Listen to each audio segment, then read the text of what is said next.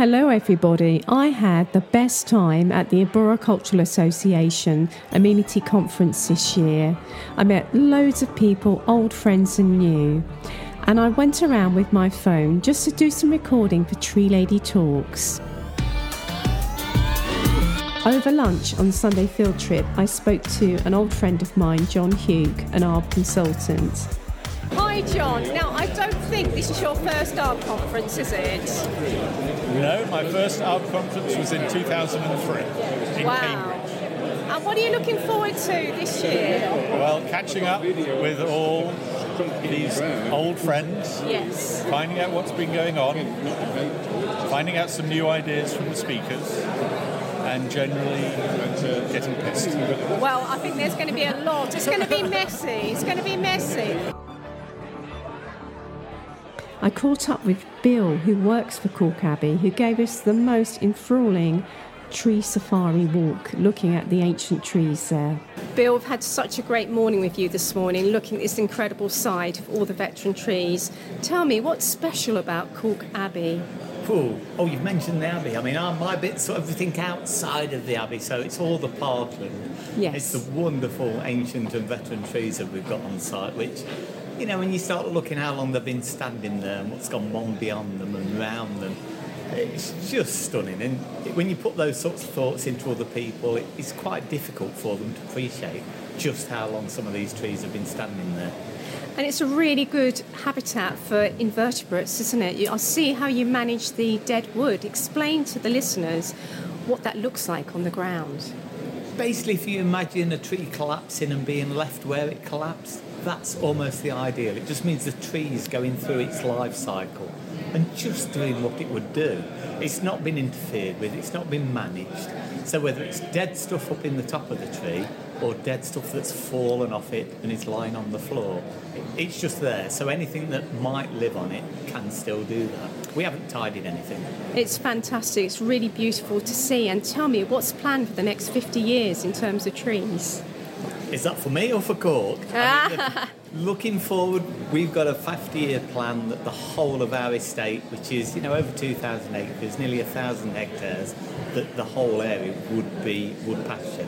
That doesn't mean we've got wonderful big trees in the estate like we have in Cork itself. That can only happen in another two hundred years.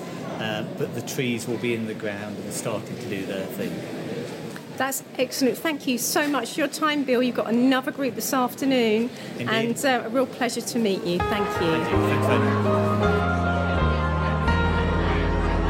Tree Lady Talks.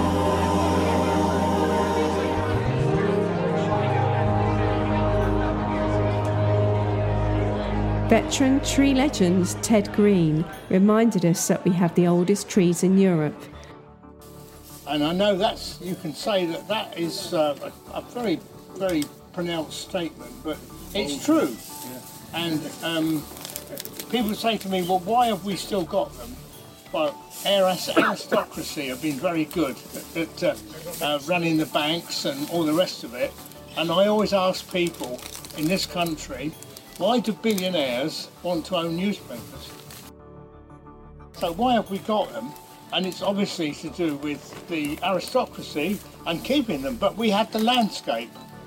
And when they built these parks and all the rest of it, like Windsor, Windsor's got a big castle on a hill, and it's where William the Conqueror arrived there and looked at the treescape and said, this is where I'm going to build my home.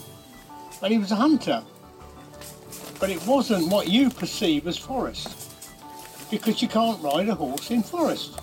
It was still called forest, but in those days the, the word meant somewhere where you went hunting, and you could ride on horseback. But you can't ride a horse in woodland, so it was wood pasture. And if you look at the forms of these oak trees, they are show that they're squat, they've got big limbs, and the big limbs come out quite close down, which means the tree has grown all its life. And Jill will tell you in a minute how many years old it is, or about what we think it is, how many years that tree has grown in the open. Are you with me? And of course, if you look at the rest of Europe, why doesn't it have many trees like we do?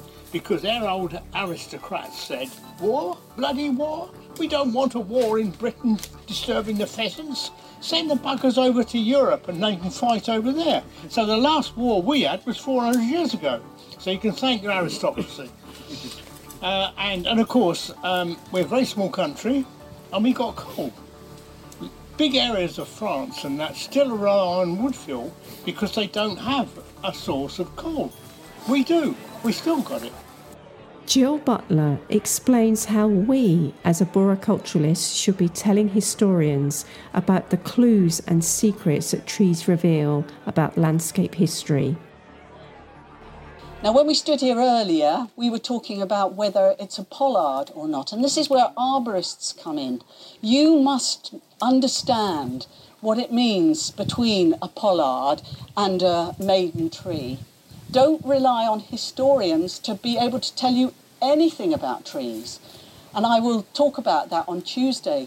The historians cannot see trees in paintings, they cannot see them in tapestries, they cannot see them anywhere. And if they do see them, they interpret them wrongly. And it's arborists that can help historians to actually bring those stories out as, as uh, evidence again of what the past was like. In this clip from the video, Jill explains why she believed the tree she was showing to the group was a maiden and not a pollard. These uh, these branches on the outside, I think, are epicormic growth, which the tree has built on as it's grown downwards.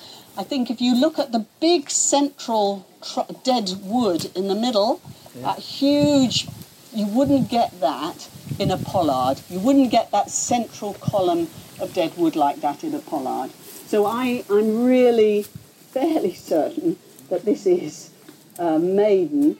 And I think in these deer park landscapes, where they were very controlling of the commoners, don't forget the king and the bishop owned the tree, and it was the permission of the commoners or the local people to come in and do lop and top.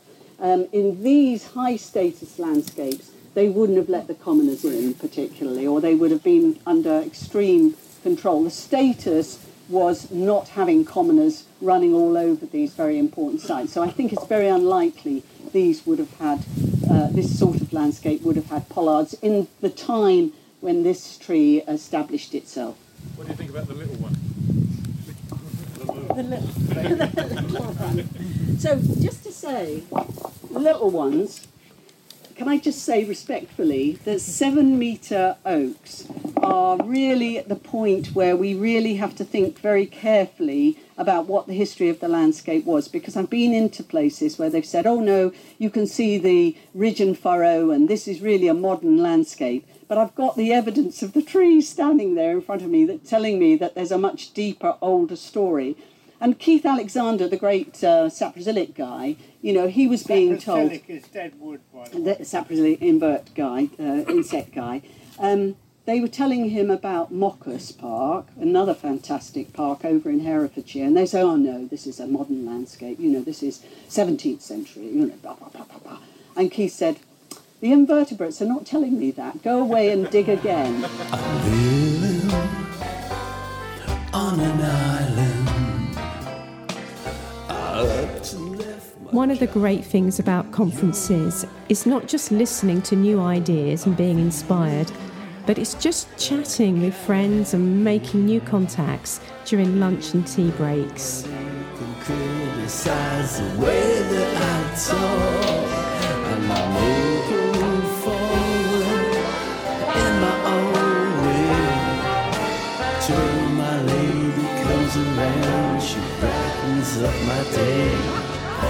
And I caught up with the Three Amigos.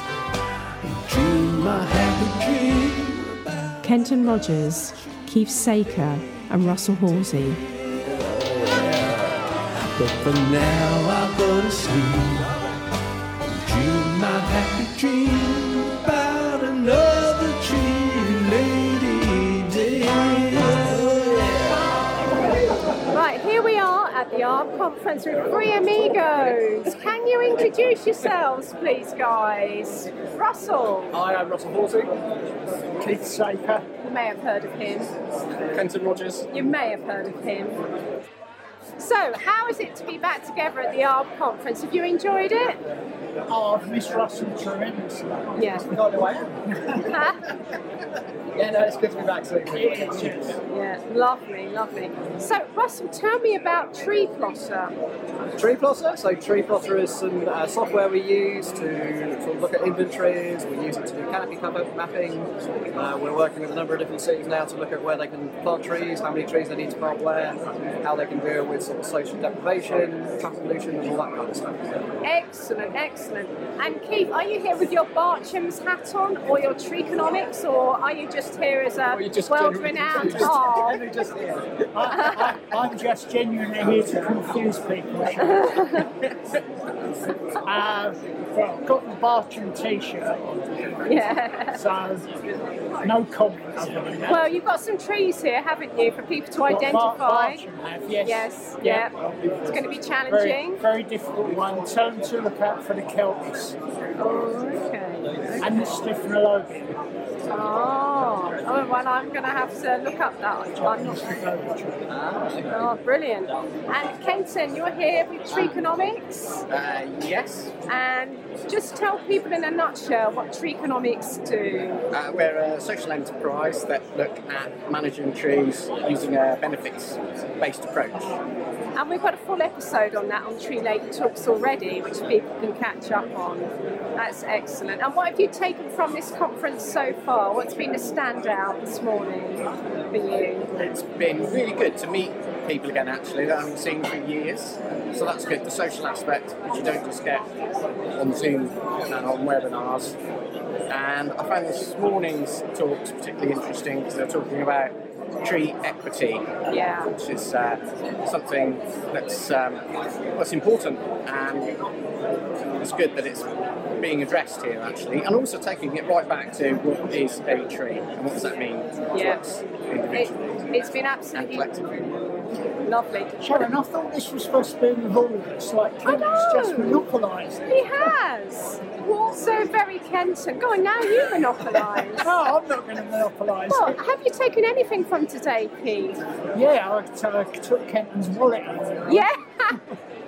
uh, yeah, uh, I was particularly interested in the lady from South Africa when she was talking about the colonial impact of trees and how colonialism's left a footprint in the tree population. So yeah, it was really interesting. It, it was. It was very moving actually. And how about you, Russell? What have you, apart from perhaps Keith's wallet, what have you taken from today? Um, to me, I think the key thing is that it's the same issues all around the world. So actually listening to a lot of the international speakers, it's the same issues we face here. And I think that's probably what we're going to hear for the rest of the week.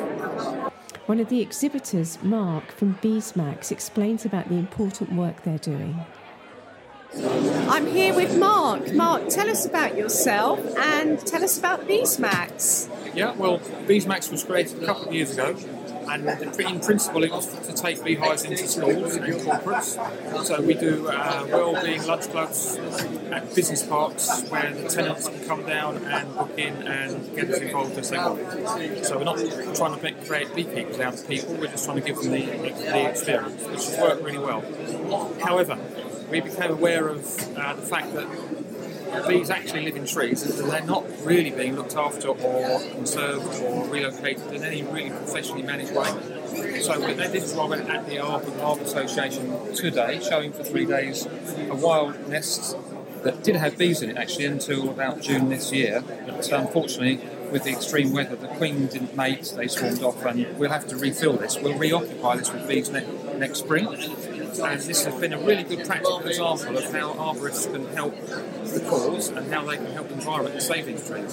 They do try to, like, in most cases, but this is going to now offer a professional service that uh, can be booked in anywhere in the country, and these nests will be recovered and relocated and conserved. And hopefully uh, these tree stumps will be uh, living and usable for another fifty years. It's all built out of cedar wood, and the two metre stumps you can see here today are in various shapes and sizes, so this isn't always as perfect as this, but this one was a good example for, for today, and they've all been very interested actually, and so I'm very pleased with the reception that, that we've had. And you brought some honey with you here today, and let's go and have a look at that. I've tasted it and it's delicious. Yeah, we've tried to show the whole journey from um, the honeycomb that's been cut, so putting it in the box, as you can see, which is a traditional way of reselling honeycomb. Uh, you can also buy it in jars, but this is a natural product straight from that frame. That's a completed frame there, um, that's capped, and this is a spinner to demonstrate how honey is thrown out of the comb. So this will oh, go around yeah. really fast. Honey would come out, drop down the sides, and go out the tap at the, at the oh, bottom. Oh, brilliant! And that's what you're, you'd be more used to seeing in the in the jar. She's a lady, she's a lady, she's a lady who can help you with the problem with trees. She's a lady, I mean maybe, if there's a subject you accompany a war, you'll probably find it on the Tree Lady Talk. I got up with John Gathright and his wife from Japan on the work they do for TreeHab, which is an incredible programme of enabling children and young adults with disabilities to go right up into the trees. Tell us about the work that you do in Japan with children and children with special needs. Well, actually, we help children uh, with any ability climb trees, and they climb trees for recreation, for rehabilitation, for therapy, and for education.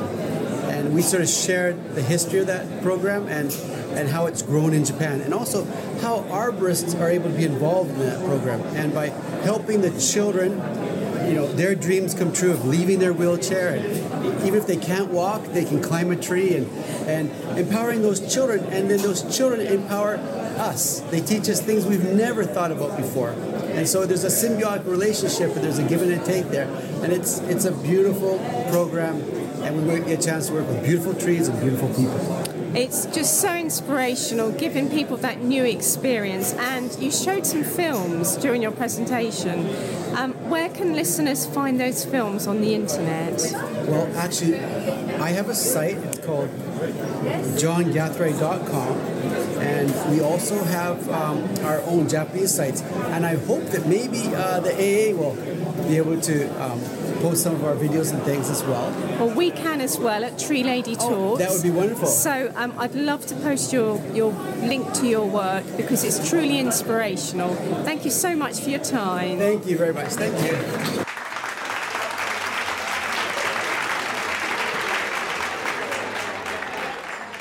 Mark Brayes, Oklahoma Forestry Service Officer, talked to us about how the Survivor Tree was a beacon of hope after the terrible bombing. Hello, Mark. I so enjoyed your presentation. It actually made me cry. Mark, tell us a little bit about yourself, please. Well, it's so nice to be here, and it's a true honor to uh, be here telling that very special story about this tree that means so much to us in Oklahoma.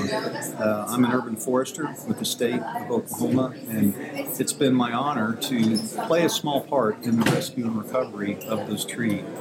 We had this tragedy happen in nineteen ninety-five where the largest domestic act of terrorism occurred upon us. Uh, some person found it upon himself to bomb this federal building. And we'll never know why he did this, um, but we wanted to honor those missing people that who are no longer with us. And so the Oklahoma City National Memorial, their main goal is to never forget what happened and always honor those that survived, those who were impacted, and those that were changed forever. And so it's, it's been one of my roles is to help the Survivor Tree. And, and that was my story today, is to share this special story about the Survivor Tree. Uh, and it has come to symbolize survival. And it's helped us get back, uh, get past the tragedy that happened, surviving this tragedy, its resilience, its strength. No matter how much evil is out there in the world, goodness, we'll get past that. And yes, this tree represents so many different things to so many different people uh, that it's, it's a true honor to share that experience with the world, because survival is, I mean, it's something that we all have personal tragedies with in our lives, and So it is something that it's, it's a great honor uh, that, that I'm here uh, representing Oklahoma and the Oklahoma City National Memorial. Thank you so much, Mark. And I was really also struck by the care you took during construction, which is something a lot of us do here with technical work, mm-hmm. where things are changing around the yeah. tree's rooting system. That was impressive too. But really a powerful story, and thank you so much for sharing. Just tell listeners where they can find this beautiful film that you showed. You can go online to the, just do a search for Oklahoma City National Memorial, uh, Survivor Tree, uh, maybe Mark Brayes, uh, but a number of those videos will come up, and it's an eleven-minute video, and there, there's a couple of others out there, but the one that I showed today was the eleven-minute video. And and it, it's really special. Well, I won't keep you any longer because you're back on. Yeah. Real privilege to meet you. Yes, thank, thank you, Mark. Thank you so much. Yeah. Finally, I caught up with Russell Ball from Fund for Trees. Russell, it's so good to see you. Russell, could you tell us a bit about yourself, please? Okay, uh, I'm the founder of Fund for Trees, uh, a registered charity formed a number of years ago, and I'm one of uh, four trustees. So there's myself, Martin Gammy, Nick Boddy, and Pete Walton. And we, we're, we're the governance of, of the charity, if you like.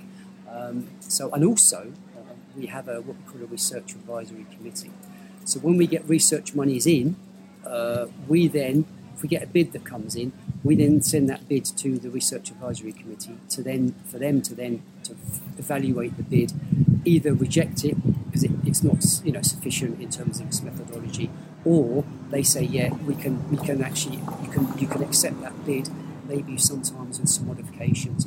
So that that's really important. So there's a bit of clear space between us having the money and them sort of telling us how we how we would best spend it. Tell me about the bike rides, because I took part in a couple of bike rides yeah. um, a few years ago. Tell us what, how much fun it is and, and what work you do with children. Yeah. No, the, the, the, the, the sort of the, the, the bike rides are a real fun thing. First of all, because it's a great collective um, sort of sporting event, but it's not like a like a race. It's a kind of get together. You get thirteen, fourteen, up to twenty arborists on a bike. So it's a great, there's a great buzz when you walk, when you're cycling from school to school. It's great fun. And then when, when we go into the school, sometimes we've got the whole school waiting for us. We've had like three or four hundred kids waiting, and it's, it's a really, really, really good event. Uh, in the old days, when we first started the charity, we used to cycle in, plant the tree, silver spade style, and then leave. But then I thought, well, it's, there's a wasted opportunity here. So what we do, we now have a an interactive workshop. It lasts about twenty, twenty-five minutes. So we ask the children to start off, what's your favourite tree? And that gets the dialogue going. And then we talk about tree biology, phloem, xylem, in terms of drain pipes, and how water goes into the tree through the root system. We talk about leaves and photosynthesis. It's really, really good and very interactive. And then we often then get the children planting the, the tree, often with their hands. So those are mud and clay, and it's a real, really, really good exercise. And then we end it with a... Uh, with a kind of a, a celebratory kind of grow tree grow, where you get all the tr- all the tr- all the children around the tree, and we have this kind of energy thing going on, and they the job is to kind of get this energy from their bodies and their fingertips towards the tree to make it grow. We shout grow tree grow. I mean, you say it calmly. I've been to those things. It's like, grow, tree, grow. And it's it's just so exciting. It's brilliant. So have you got any other bike rides coming up soon? Well, we have actually, Sharon. We've got a ride on the twenty-first of September in Wythenshawe. So if anyone's interested, they can go to the uh, Fund for Trees website. Um, and there's a blog on that particular um, uh, uh, website which tells you about where. But it's it's Wythenshawe. And it's on the twenty-first of September. Brilliant. It'll be about a twelve to fifteen mile ride. Yeah, so not too far, folks. If you're listening, you want to raise some money to help this great charity. Finally, Russell, you've done some epic bike rides. Tell us about your trip to Spain. Yeah, that was that was a, the first one I ever did was Land's End John O'Groats. That was uh, on my own with no support, and that was quite scary. I've never done a long bike ride before.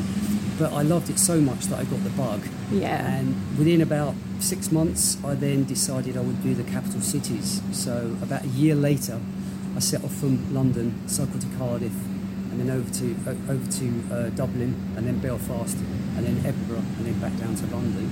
And then I wanted, wanted some. E- I wanted even more of a challenge. Uh, and I know the people at Kew Gardens very well. Uh, one of the guys that worked there was a guy called John Hamilton. and he'd gone off to Gibraltar to work at the Botanic Gardens there. So I thought, what a great idea to fly to Gibraltar and then cycle from Gibraltar all the way up through Madrid. Planted trees with blind children, which was absolutely fantastic. Wow. And then went up through France and then ended ended the trip in um, at Kew Gardens. And all those three trips have been on my own with no support. Um, quite scary at times, but it, it kind of focuses the mind really, you know. But what I would do, I'd break it down, so you do it like coffee break by coffee break, day by yeah. day. Because you're doing eighty to one hundred miles a day, so wow. you have to be perfect to do it. But it's a great way to see a country on a bike. Really. You are a legend, and I think you just came across kindness from local people, didn't you, helping you? Yeah, exactly. Uh, absolutely. absolutely fantastic. And yeah. um, so what have you taken from the conference so far? I think it's great that we're we're back socially. Um, I mean, the, the C B D part of it is quite important, but for me, and I think for a lot of people here, the real value of it is actually the networking and the chatting and the exchange of information and ideas that happens before and after the sessions. So I think that's been really, really good.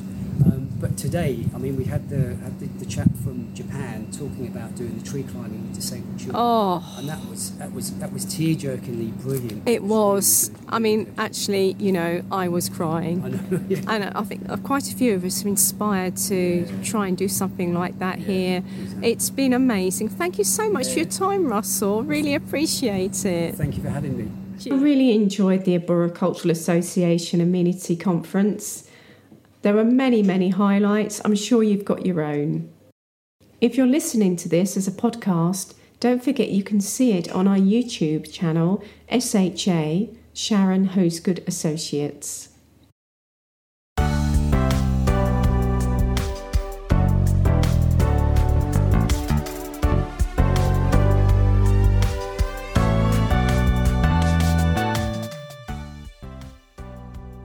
Two reminders from me before you go. If you've enjoyed this episode, it would be great if you could share it with your friends and family, and consider subscribing to the show to make sure you don't miss any episodes. You can find us on Instagram at Tree Lady U K and on the website tree lady talks dot co dot uk. And if you just want to get in touch, send me an email to Noel at tree lady talks dot co dot uk.